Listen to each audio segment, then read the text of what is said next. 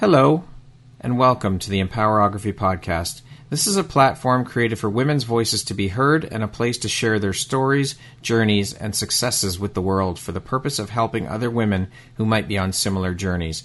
We are empowering women one episode at a time. I'm your host, Brad Walsh, so kick back, grab one of your favorite beverages, and enjoy the stories.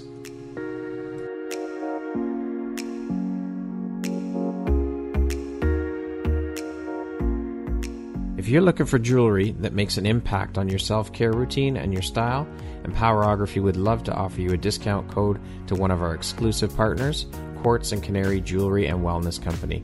Please use code EMPOWER15 to receive 15% off upon checkout at www.quartzandcanary.com. Quartz and Canary is truly the place where spirituality meets style. Hello there, Brad Walsh here, your host of the Empowerography podcast. Today, my guest is Dr. Liz Dubois. She is a soul-centered executive coach. How are you doing today, Liz? I'm really good. I'm so grateful to be here. Thank you so much for taking the time to be here today and share a bit about your story and your journey with us. I appreciate you taking the time, and I'm very happy to be able to sit down and chat with you and share about your story and your journey with the Empowerography community. So, thank you. I appreciate you. My pleasure. So, Liz, as I mentioned, you are a soul centered executive coach. You hold a PhD in conflict resolution. You have a master's in sociology. You are a certified divorce coach, a trauma recovery coach. And last but certainly not least, your mother. That is one hell of a resume. How do you find time for all of these things and how do you prioritize your time? I mean, I, I didn't do them all concurrently, right? Right. so, you know, my dad used to say, How do you eat an elephant? One bite at a time. Yeah. So my resume has been very one bite at a time. There have Yeah. been times when I was juggling way too much. I wrote my dissertation from 5 a.m. to 7 a.m. while my baby slept in in a house that I had recently renovated that I general contracted the renovation. And I think about periods in my life like that and just kind of look back and get exhausted all over again, just like retrospectively. Yeah. No, I, I live a pretty easy life. I'm an entrepreneur. I work about 25 hours a week with people I love. I am up until very recently lived on a boat on an island and um you know, I prioritize joy right now. There you go. I love that. Prioritize joy. That's that's a great motto, actually. So, what were you doing for a career before you decided to make the leap into entrepreneurship, and what inspired that transition? The economic crash of 2008 inspired that transition right after undergrad. I went and got a waitressing job, like so many of us do right after undergrad.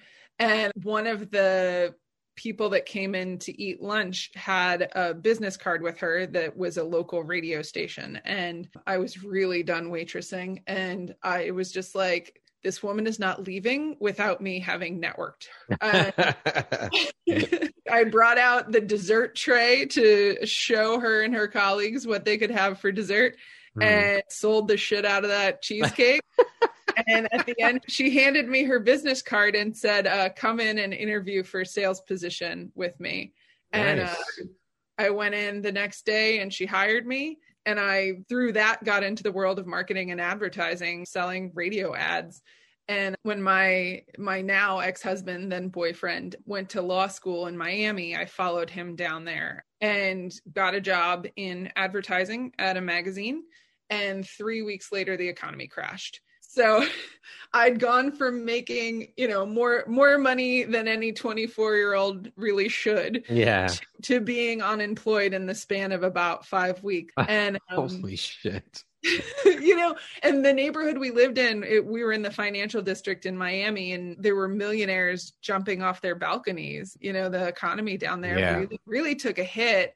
But I knew I wanted to leave advertising and go into the nonprofit sector. My kind of thought process was if I could get people to buy advertising, I could get people to donate money. Like I could get people to buy into the idea that it was important to donate to important causes Right. when I moved down there, the first email I sent was to, I just Googled women's issue lobbyist. Yeah. And I, I asked the guy to lunch and he's, uh, he, he bought lunch and brought an assistant with him and they got me networked up with a bunch of different people that do women's causes. And so I got laid off like two o'clock on a Friday. And by five o'clock, I had a consultancy lined up. Holy shit. one of those groups. And and from there just kind of took off. I got one consultancy and then i got another. And turns out i'm a very good fundraiser. I've raised well over a million dollars in my time uh, amazing. and so i just just started consulting and like I, I was 24 and it just made sense to me that i only did the things that i was really good at yeah. And yeah. you know i didn't have a bunch of other stuff that bosses needed me to do. I i just did Just only did you yeah you know and and now now i call that you know as most coaches do right? My i was in my zone of genius. And Yeah. yeah in grad school i started a nonprofit and then when got recruited and rebooted a nonprofit in baltimore. But when i was recently talking to my uncle who's a, a big mentor of mine and a serial entrepreneur and he said, you know, there's been seasons in my life where it made sense to be an employee when his kids were little. And I kind of sat down and I did a lot of soul searching and talked to a lot of my coaches and my ex husband, who's very supportive of my career. And my friends were just like, you would crumble at a job. it was like the last last time I had a real job, you know, like when I had a, a quote unquote like a real boss, I was 23. Holy shit. I'm 38, you know, and my ex-husband and I were talking about it because obviously, you know, our kid is his, you know, well-being is impacted by his parents and his dad's an entrepreneur. Yeah. And my ex was just like, You're a boss. Fuck that.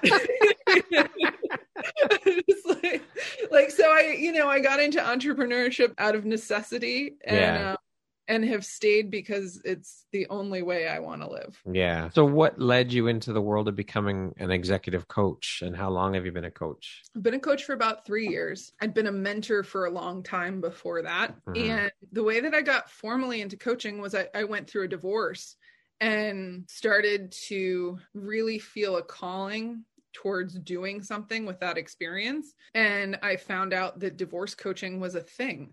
And I had a, a close friend who's an attorney. She was not my attorney, but I called her my emotional support attorney. And she served as my executive coach. No, that's lying. She served as my divorce coach. And I ended up going and working for her firm and getting a certification. Um, my mom kind of, I don't even, I don't think she was joking. Uh, she was like, You got a master's, you got a PhD, and now you got to get, get a certification. You know, and there's there's plenty of coaches without certifications. So I don't want to imply that that's the only way to, Right. to walk into the world. I think experience trumps certification 20 For sure. Absolutely. So it, people listening to this if you've got coaches out there pitching you and they're saying they've got blah blah blah certifications like please go talk to their former clients and make sure that across the board Yeah. like, go talk to former clients it's a big investment to work with a coach and you know certification isn't the only path to make sure that you're a good one but For sure. for me, I went and got one because I was working within a law firm. And what happened was I had three different clients who needed to get jobs because they were, you know, stay-at-home moms and now going into the into the working world, but they Yeah. needed flexible jobs. And they all went into multi-level marketing, which is a really good way to stay broke and do a lot of work. And I have so much hate for multi-level marketing so much hate. And so with each of these three women, I was coaching them on how to make more money in these situations and and how to leave MLMs and start their own companies.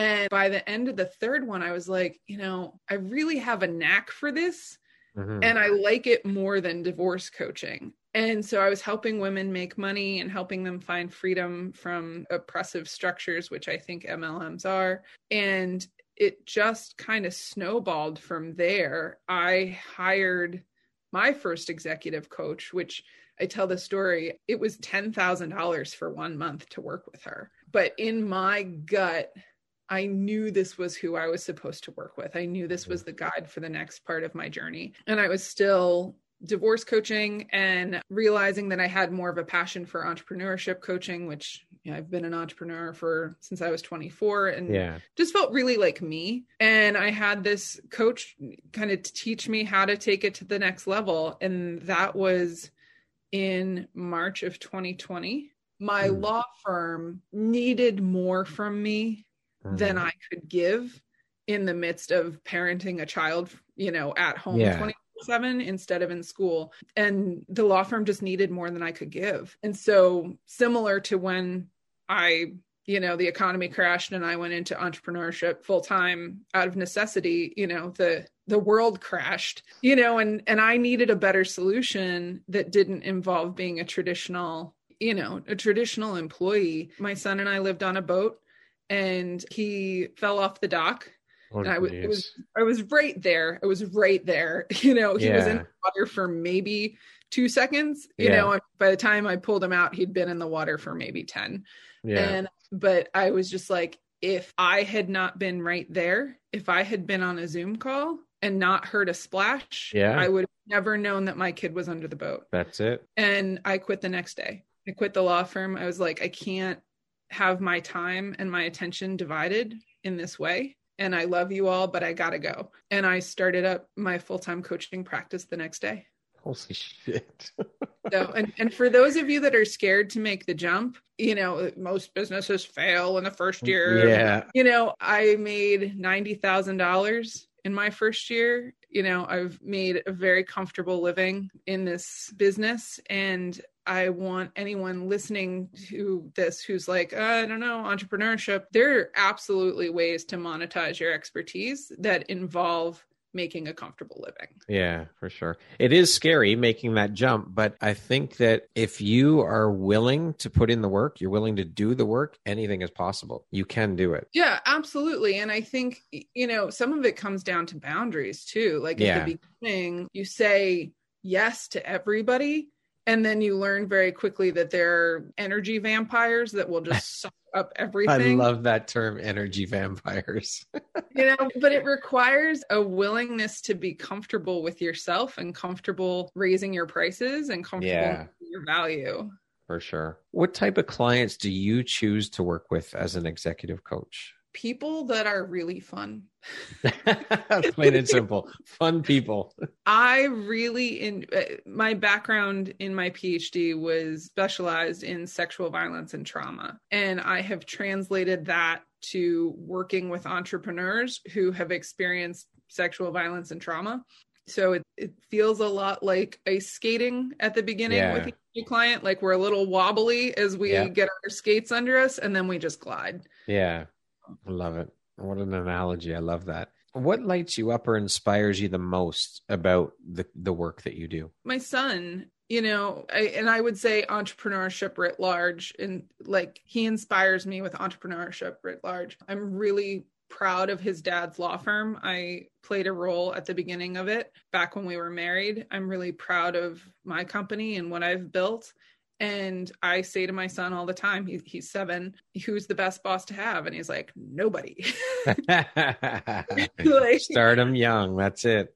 I want him to have a sense that I'm deeply spiritual. I want him to have a sense that God gave him gifts to mm-hmm. serve the world, Yeah. not to make money, but to serve the world. Have impact. Yeah, and and that it's his responsibility, as I believe it's all of our responsibilities to figure out how to use our gifts to serve people. Absolutely. I love that. I love that you said that. It is. It's our responsibility as humans to share our gifts with the world and impart them and help people through our gifts.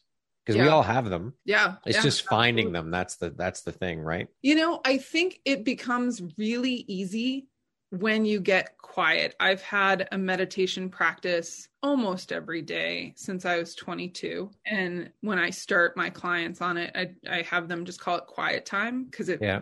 feels less high stakes. Like anybody Yeah. can sit there and be quiet. Uh, but I think when you get quiet with yourself and you start to ask your intuition, what is it that I'm here to do? You know, you get answers back. Most of us ignore them because it's uncomfortable because it might mean taking action like quitting your job. So then would you say cuz this thought process this boggles my mind and I would love for more people because I wholeheartedly believe I've found my purpose and my mission in life and my gifts and what I'm supposed to be doing.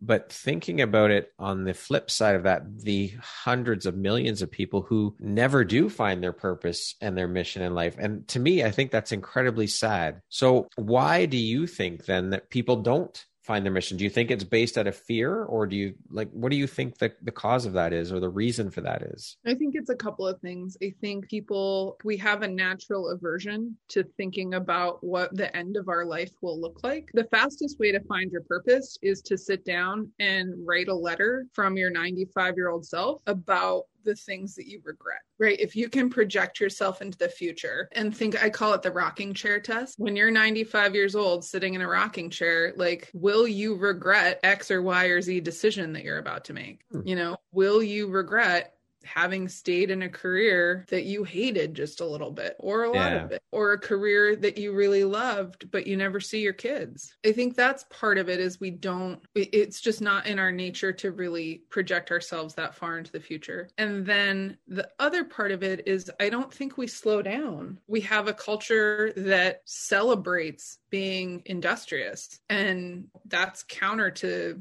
going on a weekend retreat and thinking about what it is that you're supposed to be doing in this life. Yeah, it's like it's it's cool to always be hustling. That's the cool thing to do, right? And no, we need to take time to be introspective, right? Yeah, you know, and and our industries really celebrate I'm going to bring that even larger. Capitalism thrives yeah. on people being productive, yeah. right? And the more productivity, the more money gets pumped around in the system. Yeah. And it becomes part of the cultural milieu to be in the mix with that. And we're rewarded for it. I work with a lot of attorneys and I call like the competition of billable hours, which by the way, a lot of attorneys are bonused on, yeah. right? Like more hours you bill, the more money you make. But I call it uh, the dick measuring contest. yeah, or pissing contest, whatever. Yeah. I mean, I I prefer to keep it on the genitals, but you know, yeah, I, whatever I, works.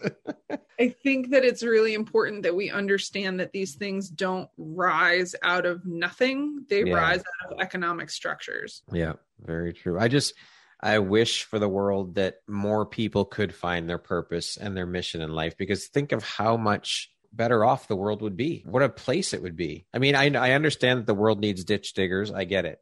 That it's yes, for sure. But if more people could find their purpose and their mission in life, I think things would drastically change in the world. You know, and and there are people that ditch digging feels like therapy. Yeah, very true. You know? I mean, there's a beautiful finite work there, right? Where yeah. you're like, hey, this ditch is done now. And, yeah. you know, like with entrepreneurship, I could work 24 hours a day, yeah. seven days a week, and still have things that I could be doing. I choose not to because my quality of life suffers and my mental health suffers when I put myself under pressure to perform in that way. Yeah for sure. And I think that corporate life, although all these companies and corporations preach about people first and, you know, mental health is so important, they don't give a shit about that stuff. All they care about is the bottom line. They give a shit when it impacts the bottom line, right? Yeah. And people's mental health absolutely impacts the bottom line but they i mean they preach about all of this stuff but i don't think they they practice it in terms of giving their employees those breaks that they need. And it's all about productivity and what you can bring to the company and how you can benefit the company and all of that. They don't give a shit about the people for the most part. Uh, yeah, I mean, I can certainly I have worked for companies and I can think about companies that friends have worked for where that was not the case. I struggle with mental health issues. Everyone in my family, we run towards depressive tendencies and right. I've had employers take tremendous care in making sure that I, that I'm well. And the result of that is that I'm good at what I do. Right? Yeah, yeah, for sure. So, in your practice, in your coaching practice, do you work specifically and only with women? And if so, why do you why did you decide to focus your energy and your business on that, on helping uh, women? Uh, I don't. I, work. okay. I work with men. I okay. work with trans people. I um, work with non binary people, I tend to use a lot of metaphors that are gendered that I won't share on here because I don't want to offend anyone. Right. Um, but I I tend to attract a crowd that's a little bit crass, not in a rude way, but that can roll with some inappropriate metaphors and things like that. yes, yes. I think the fastest way to make a company successful is to really lean into who you are authentically. There's a lot of people that would call the way that I talk unprofessional and Right. and that's fine. Those people don't have to work with me. For sure. Yeah, I think that's important. You do. You got to be authentically you. This way, your clients know exactly what they're getting and who they're getting. And Yeah. you shouldn't have to change who you are. You know, I post on social media every single day. Almost all of my revenue comes from people that find me on social. I don't curse a lot in just full stop. I don't curse a lot, but I like I absolutely will if the moment calls for it. I'm in the process of of losing some weight right now and someone mentioned that I'll be more attractive soon. Oh Uh, my gosh. and I, for the you can't see, um, there's no audio. It's only audio. I, I'm a former model. Like I'm real good with my body. I, Yeah. I'm voluptuous and like definitely ring a lot of bells for people that are attracted to that. And so I wrote something about like body acceptance, just in saying like for the years that I was extremely skinny, yeah, I'm 5'11, I was a size four. When I was very, very thin, I hadn't done the work of appreciating my body and Yeah. you know, really embracing what my body looks like in each season. And this poor, this poor woman said that. And I just like wrote a bunch of stuff about like, it's a choice. Like it, you can call yourself fat or ugly, or you can say smoking hot. And I went on a date the other night and they sure did appreciate how I look. There right. Like, it's a mindset of, and this goes for entrepreneurship, it goes for money. What you focus on with gratitude grows in positive ways, right? Yeah. Started to focus on money with tremendous amount of gratitude instead of like, oh my gosh, is there enough? You know, I made a lot more money, like significantly more money Right. when I started to focus on my body with gratitude, my body, despite the fact that it was the same size, like how I felt in my skin was very different, you know, and, and in entrepreneurship, when we appreciate who we are and and just lean into it right like i use inappropriate metaphors i tend to work with a lot of people that used to be in the military it works for them you know there you go. like there's there's people that were meant to you know there's there's our tribe and then there's people that that don't fit in it and there's 7 billion people in the world and the majority of them don't give a crap about you Yep. Very true. you can like step into not caring that you're not most people's cup of tea Yeah. you know the people who are meant to work with you will find you if you do the work of spreading your message through social through podcasts through yeah i don't do paid advertising but certainly that's an option You have The to put in the work though. yeah you have to put in the work and you have to you have to put positive energy into it too and Absolutely. believe that you're going to be successful and if you can get your energy behind your endeavor you can do whatever you want Absolutely. Now, you've done a lot of work as a consultant around educational equity, gender based violence, and women's empowerment. Can you speak a bit about that work that you've done in those areas? Yeah, sure. Most of the work that I've done in those areas have have been when I've been in a leadership position in nonprofits. So I was a co-founder and the executive director of the Center for Gender and Conflict at George Mason at the Carter School of Conflict Analysis and Resolution. And then I was the director of a nonprofit in downtown Baltimore. And the work that I did around advocacy was with both of those organizations. So my organization in Baltimore was influential in the passage of a couple of different laws around ed- Oh, wow. educational equity. You can go look them up. It's the Downtown Baltimore Family Alliance. It's just baltimorefamilies.org. And they do really powerful work around educational equity and keeping families with young children in the city. My dissertation is about that work, looking at the influence that white parents play in urban school districts. And then the work that I've done on sexual violence was part of my time at the Center for the Study of Gender and Conflict. So I helped organize a number of panels, bring visiting scholars to George Mason, wrote a number of papers on it, some of which I've published, some of which I've decided not to publish, and then given testimony on bills about sexual violence in the military. That's incredible work you're doing, and you have done kudos to you for all of that. Now, of course, I'm going to assume here that you're a huge advocate for women's empowerment. Can you share with us what that work you do means to you on a personal level in terms of women's empowerment?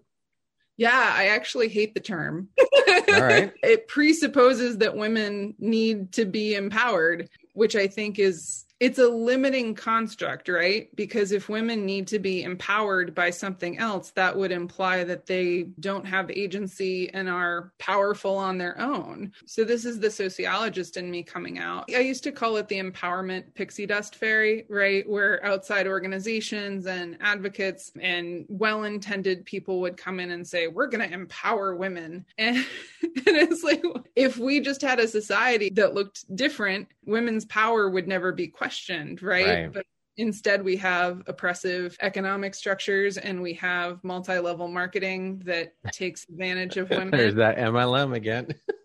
yeah, and we have systemic sexual violence, you know, a woman a woman in the US is raped every 2 minutes. You know, like is that a women's empowerment issue or is that a male violence issue? Right? That would be a male violence issue that would be a male violence issue, but we don't focus on that because if we did, we would be condemning the hegemonic structures that continue to be the forces behind capitalism, right? And that's not a slam against any individual man, it's to say our economic structures and our cultural beliefs have grown out of systems that have been around for a very, very long time we're 102 years past women getting the right to vote, right? Like, yeah. you know, 100 years is a very short amount of time. It is. To, it is. You know, social forces. So I don't think women need to be empowered. I think women are powerful. And yeah. if we changed how society was structured, no one would ever question that. I want to speak a little bit about women in entrepreneurship and the landscape of that and women run businesses. I mean, I come from a corporate background and I saw where women are still not treated fairly in that in the mm-hmm. corporate world and structure in terms of not getting equal pay for doing the same job as their male counterparts or you look around a boardroom table in one of these big corporations how many women are sitting in it you can count on one hand the amount of women that are sitting at that table. So that speaks to that whole 1940s old boys club mentality, which is fucking unbelievable that it still exists in 2021. It should be eradicated. But I think that I have personally seen a shift in more women, I think, getting tired of and fed up with the bullshit in the corporate world and not getting their due, not being respected for the work they do, and saying, you know what, I'm done. I'm going to jump ship and I will be the CEO of my own company. Mm-hmm. And they're just tired of it. So I'm curious what your thoughts are on the landscape of women in entrepreneurship and women run businesses. First off, I think that women owned businesses are the backbone of small businesses in the US. When we think about kind of businesses that have less than five employees, I don't know if the vast majority are women, but certainly there is a significant proportion of those companies that are run by women. Right. I think that's an inspiring thing. I also think it's important that we understand why that is. And it's because a lot of time women feel like there's no space for them in corporate yeah. America or that the the price to pay is too high. You know, Sheryl Sandberg wrote we, Lean In about how women can you know lean into their careers in corporations and become you know powerful executives and blah blah blah. I hope i'm not mixing my stories here. Somebody's going to correct me if i'm wrong. But i it was her or another executive. Maybe it was the executive of google but some executive some senior executive female had a nursery built off of her office and went back to work within the first week of giving birth. If that's the price to pay to become an executive when we think about women in entrepreneurship, I think the most important question to ask before we get into how do we support them, how do we empower them, what uh-huh. does that look like, blah, blah, blah, is why the fuck did they feel a need to go into business? Because if the answer is they had a deep passion and joy for what they were doing and they believed in their work and they thought that the universe needed their special sauce, that's a brilliant answer. But, yeah. you know, for me, I lost a job when I was 23 and so I went into business for myself. And when the pandemic started, my law firm needed more than I could give with my child home from school. Mm-hmm. So I went into business, right? And like that's a beautiful thing. I've certainly made more money in my own business than I did in my law firm, but yeah. that doesn't change the fact that those were outside forces that prompted me to start my own company. Right. So how do you think then women can continue to push through and continue to break down these insane ways of thinking and mindset and, and beliefs around this old boys club and shift the way of thinking? I mean, the cynical answer that I have to give. I mean, like, it's like I'm only 38. I shouldn't be jaded yet.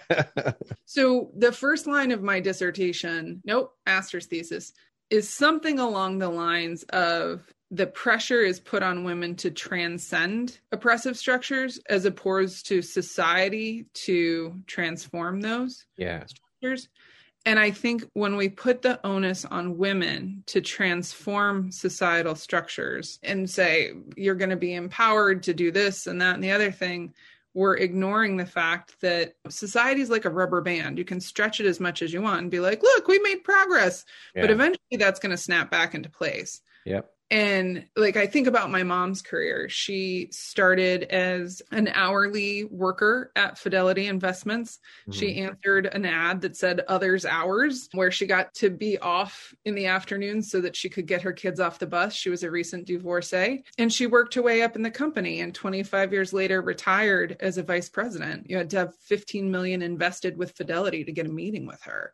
And yeah, I mean she she had a magnificent career. Powerhouse. Powerhouse. My my mom's my hero. And like I think about the transformation that she you know the way that she transcended in organizational structures and I know she's been a part of different committees where they've looked at women investing and how do they retain women in leadership at Fidelity. But I walk away from all of it saying, like, these interventions have not translated to societal change writ large. And so, as much as I think that it's possible to put cracks in the ceiling, I don't envision a future in which the ceiling, like the glass ceiling, is broke. I just, I don't. Yeah. I don't think okay. it's possible. Hmm. All right. You're entitled to what you think and what you believe. And I mean, I don't think there's any change coming anytime soon. I was talking about this with someone the other day, and we are talking about how there's no way of changing the minds of the corporate structure in terms of the way it is right now because of the old white men of the boys club are at those positions. And until they leave and vacate that and those positions, it's not going to change. The way that the change starts, I think, is the newer, younger generation coming in with the different mindset and way of thinking, implementing some of those changes. Right? How many generations have been saying that now? I know, I know. Maybe fingers crossed, hoping, I guess. I don't know yeah it's it's not that i believe it's impossible. It's i believe it's impossible with the current economic structures that we have in place. Yeah. I believe it's impossible with the current way that we socialize girls and boys. So let's go back to sexual violence for a second. When we think about the way little boys and little girls behave in like preschool and kindergarten settings. Boys are more likely to act out and girls yeah. are more likely to be calm and quiet. And girls get praised for that behavior and they learn if they're quiet and calm, they get validated, right? right. And behavior is very simple. We will continue to do what gives us a dopamine hit. Yeah. And so those little girls are quiet and calm and they continue to get celebrated. And so they're quiet and calm. And little yeah. boys little boys act out and they get told that boys will be boys and sometimes they get medicated for it but there's permission on some sort of level and so we scale that up and we have people like brock turner you know, at Stanford University, raping a girl behind a dumpster and getting off for it because boys will be boys. Which is ridiculous. That there's a lot of change that needs to happen. A lot for sure. 100%. And I don't know. It's it's a long road and we've been traveling this long road for a long time. So where do we start? How does how does the change start? I think it starts with socializing little girls to be daring. Yeah. Cuz if little girls were not celebrated for being quiet, for being respectful, for being whatever and we were to socialize them and, and i'm not saying there aren't biological differences because of course there are but if we were to socialize little girls in ways that we celebrated risk taking and we celebrated adventure and we built into our curriculum opportunities for girls to explore the outdoors more and to explore, you know, math more and to be celebrated for risk taking, yeah. I think we would start to see cultural changes where women felt powerful, right? Not felt empowered by someone else coming and saying, well, now you have economic tools to do microfinancing in the third yeah. world. Now you're empowered. It's like, fuck that. It yeah, for sure. We can't change society unless we change how people are rewarded for thinking. Definitely. I agree. I agree. It's a long road. Any way you look at it, it's a long, hard road that needs to be walked and change needs to start. You got to start somewhere. I think laws, laws around the economy are a good place to start, right? Because yeah. like changing curriculum is very labor you know like good fucking luck yeah. right i don't think it's impossible but if we were to have gender parity around maternity leave and paternity leave and men yep. were just as encouraged to stay home as women yep. you know and we had sanctions in place for employers to pay the same amount of money to women as men. If we had open publication, please Jesus, this would be so simple. Open publication of salaries. Yeah. That you know, where it didn't say Elizabeth made 30,000 and Brad made 50, yeah. but simply said, you know, we had to report to the government, here's the gender and here was the wage. Here's the gender and here was the wage. Yeah. Like that would be a great start. For sure. Lots of work to be done, that's for sure. 100%. Liz, what drives, motivates, and inspires you to keep going and keep pushing and excelling at all that you do? My kid, easily my kid. Yeah, you know, it, I just like said a bunch of pessimistic shit. now let's but, get into optimism. I am captivated by the possibility of social change. And I think, like, for me, it starts with one, you know, Buddha said, one candle lighting a thousand does not diminish the light of that yeah. first I'm paraphrasing. I believe that I have an important message that God has spoken onto my heart, and that for a long time, the way I thought that I was meant to impact people was on a socio-cultural and legal level. And maybe there'll be a season in my life where that feels true again. But the way that I find great joy now is helping other people resolve internal conflicts, especially conflicts that have arisen because someone else came and took their power. Yeah. Um, helping people find peace with themselves and tap into their own potential gives me so much pleasure.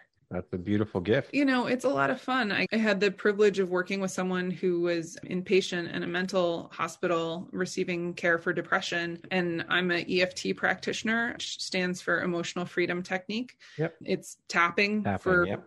Yep, for tapping.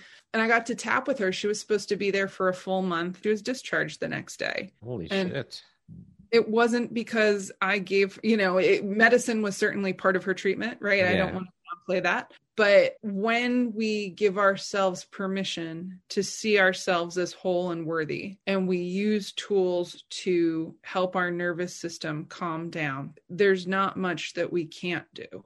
Liz, what do you think your unique skill set or superpower is that's helped you become successful? Sounds cocky, but I'm like, there's a lot. I think I have a deep understanding of human behavior, some of which is probably innate, some of which is probably a trauma response to growing up in situations where it was important for me to be able to read the room or else I, you know, harm would come to me. Not not from my parents. I have wonderful parents. I've combined that with very powerful tools that have come into vogue in therapy, like tapping, like rapid transformational therapy, which is a form of hypnosis, and combined that with basics conflict resolution. My PhD is in conflict resolution, yeah. and I draw from a lot of frameworks that are used in international conflict mitigation. Um, and I've kind of mushed them together with psychotherapy techniques and created a number of different tools that help people move past trauma. You are a unicorn. like More of an octopus. There's like high octopus. Like my hands are in many, many, many cookie jars.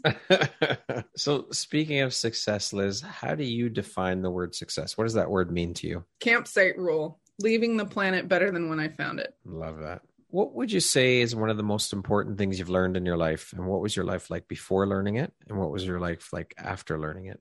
I had a very serious bout of depression. Okay. And for those that have not experienced clinical depression, it's not the opposite of happy, it's the opposite of being alive, where right. you just want to fall asleep and not wake up. And walking through that, you know, really wrestling with very dark demons like my son would be better off without me, you know, thoughts like that. The process of receiving treatment for that and the process of meeting other people who have walked that same path has been, I don't want to say the most transformative part of my life. Certainly, recovering from my own sexual assault was very transformative. Learning how to be an entrepreneur was transformative. Becoming a mother was transformative. But wrestling with the existential question of, do I still want to be alive? was, you know, I mean, it was a crucible, right? Walking yeah. through that when your brain wants to kill itself. Yeah. You know, like the biological driving force in all human life is that we want to stay alive. Yeah. You know, we'll do anything. We'll take any drug. Survival mode, right? That's, yeah, survival yeah. Mode. Yeah. And when your brain kind of short circuits and says, no, we want to do the opposite of that now. Yeah. It's a very scary thing to go through. And the thing that I learned from walking through that was was to prioritize joy. Was if it makes me happy and it doesn't do harm and it aligns with my highest purpose, I will do that thing. you do know, more of I, that, yeah. yeah. Yeah, do more of that, you know, and and I think that that could you know, sound like it gives rise to recklessness. I'm an addict in recovery. You know, maybe doing a line of Coke would give me joy in the moment. You know, maybe having a bunch of casual sex would give me joy in the moment. you know, so I, I always say like that's in alignment with your highest good. If you're doing shit that makes you unhappy, just stop. Yeah. For sure. Life's too short to do shit that doesn't make you happy. Yeah, or you know, the flip side of that if you're if you're suicidally depressed, life feels tremendously long. Yeah. I mean, tremendously long. And you're just kind of like taking it 20 minutes at a time, being like, I don't know, how do I get through the next 20 minutes? Like, I remember going and seeing a movie during this time period, and, you know, it was like a two hour movie or something. Mm-hmm. Um, and I had made a firm decision that I was not going to kill myself, which was a decision I had to make. It, I yeah. was was on the fence for a long time. But after I'd made that decision, but had not yet come out of the depressive episode, it really was just kind of like, how do I fill these 10 minutes? Because life feels horribly long. And I remember going to that movie and, you know, between transportation time and the movie and buying the popcorn and whatnot, it filled three hours. And I was like, okay, I could get through life by I by watching this. I could fill, you know, how many periods of, you know, there's eight three hour periods in 24 yeah. hours and I could watch eight movies and like get life by that, you know? And yeah. So I don't know what I've learned from that beyond, you know, really be careful about making sure that you're doing things that make you happy. Absolutely. I'm going to jump into a little rapid fire section here. So the next grouping of questions just be two, three, forward answer type thing. Okay. Okay. Ready to go. What was your dream job as a child? My best friend tells this story. We've been friends since we were eight. She tells the story of apparently like the first time we met, maybe, you know, maybe it was a couple times after, but she tells it as like the first time we met, I told her I was going to be the president of the United States. when I first seriously considered running for office, this was my son was like three. There was an opportunity that came up in my district and I was still running the nonprofit in Baltimore and and I seriously considered whether or not it was the time to run. And I called her and I was like, I'm thinking about running for office. And she like started screaming with excitement and she was like, I've been waiting for this day since we were eight. and I don't see my life taking that direction anymore. But Yeah. um that was my that was my dream. Okay. What would your family and friends list as a couple of your best characteristics?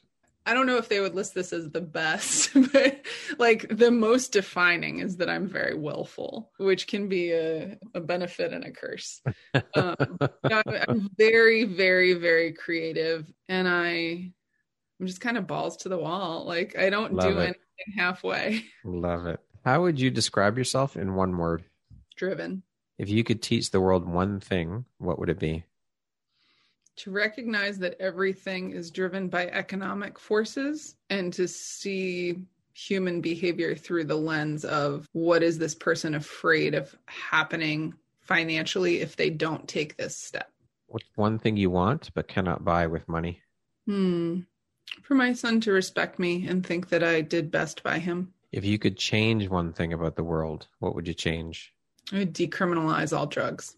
Entrepreneur life is? Stressful. If you were writing your autobiography, what would the title be? my first answer i started writing an autobiography when i was 15 and i i was a very chubby kid and um everyone would say but you have such a pretty face and oh so my God. so the title of that book was but you have such a pretty face and you know i, I Yeah. think i'll stick with that What is one of your favorite entrepreneurial books? Profit first by mike michalowicz That concludes our rapid fire section. Now back to our regularly scheduled program. What's one thing you wish you had known when you started out your entrepreneurial journey? to hire a bookkeeper What would you say are the top three skills needed to be a successful entrepreneur? humility to draw in people smarter than you diligence to pay attention to finances belief in your skill set and what it Yeah. is that you founded the company to do What is the most entrepreneurial thing about you?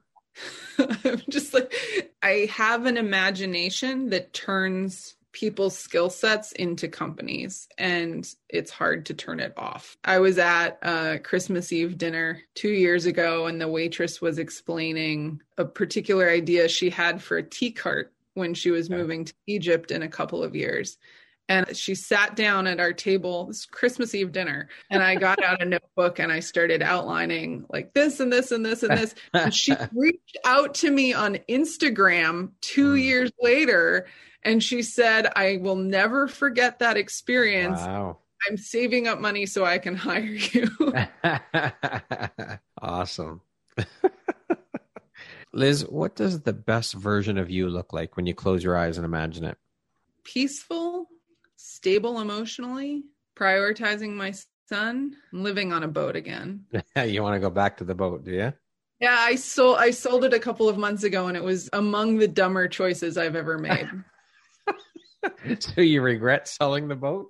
deeply deeply I, I listened to a couple of friends versus mm-hmm. a couple of other friends and at that moment it had felt very overwhelming is it a 40 foot 33 year old yacht. It's a lot of upkeep. And uh it didn't feel aligned at the time and now i'm very much regretting that choice. Well, I'm sure you'll get another boat and be back out on the water at some I have point. no doubt. Yeah.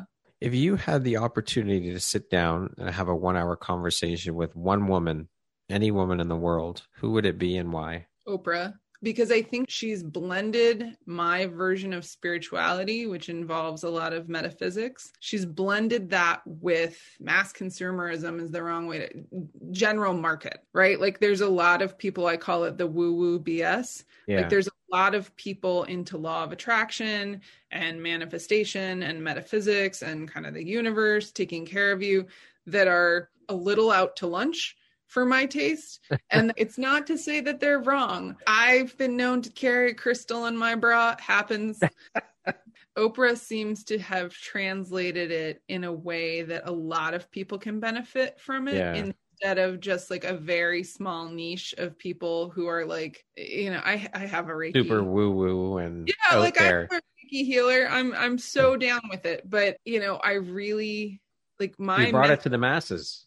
Yeah, like my message is fundamentally the universe is calling you to do something. And if you shed the trauma and the codependency and the people pleasing, you can go do it. Yeah. And and like that's a broader message than, you know, I think a lot of spiritual entrepreneurs carry. What would you say is an unexpected blessing or occurrence in your life that you're grateful for? I want to say money trauma. I grew up with a lot of instability around money, and I carried that into my adulthood.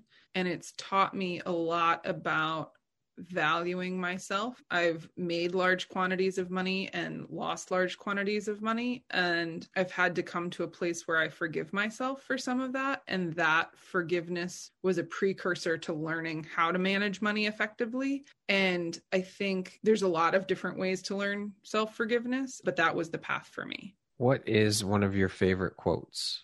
Mm, I don't remember who said this. I'm going to have to Google, but it's something along the lines of like, stick with the crazy ones. They're the ones that can change the world.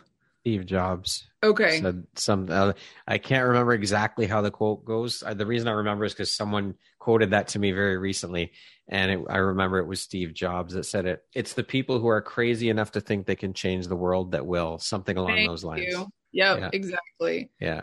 Exactly. Yeah, I, I think that I think it takes a sort of systems are designed to to protect systems, right? Mhm. Like Yeah. once a, a, an object in motion will stay in motion, right? Yeah. System social systems are the same place, same way, and you have to be a little bit nuts to think that you can change stuff. Absolutely. Because, well, you think about that. Let's even just use voting as an example. People say, you know, oh, what difference am I going to make if if my one vote? How how is that going to change anything? How is my vote if I'm just one person? How can I change anything? Right?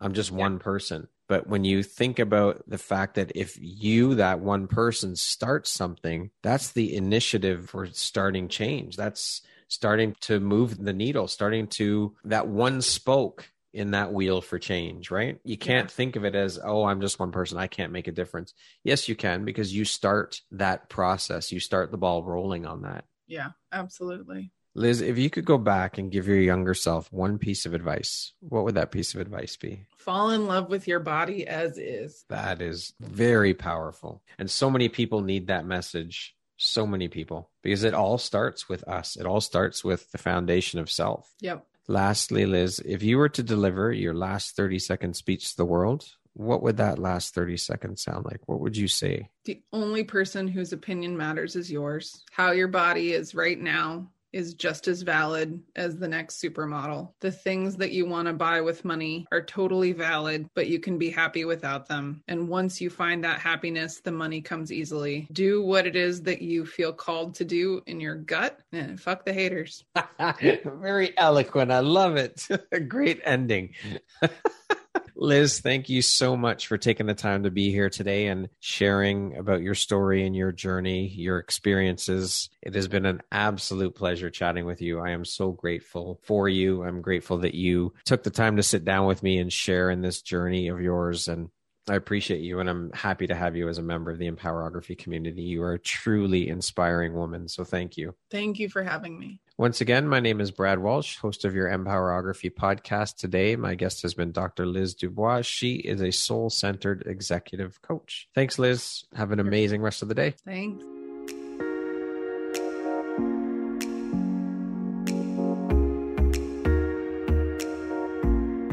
Thank you very much for listening to this podcast. If you haven't yet, please be sure to subscribe, rate, review, and share with all your friends. You can find me at visuphoria.ca and follow me on Instagram at Empowerography Podcast and on Facebook at Empowerography. Please join me next time for another inspirational story from yet another amazing woman.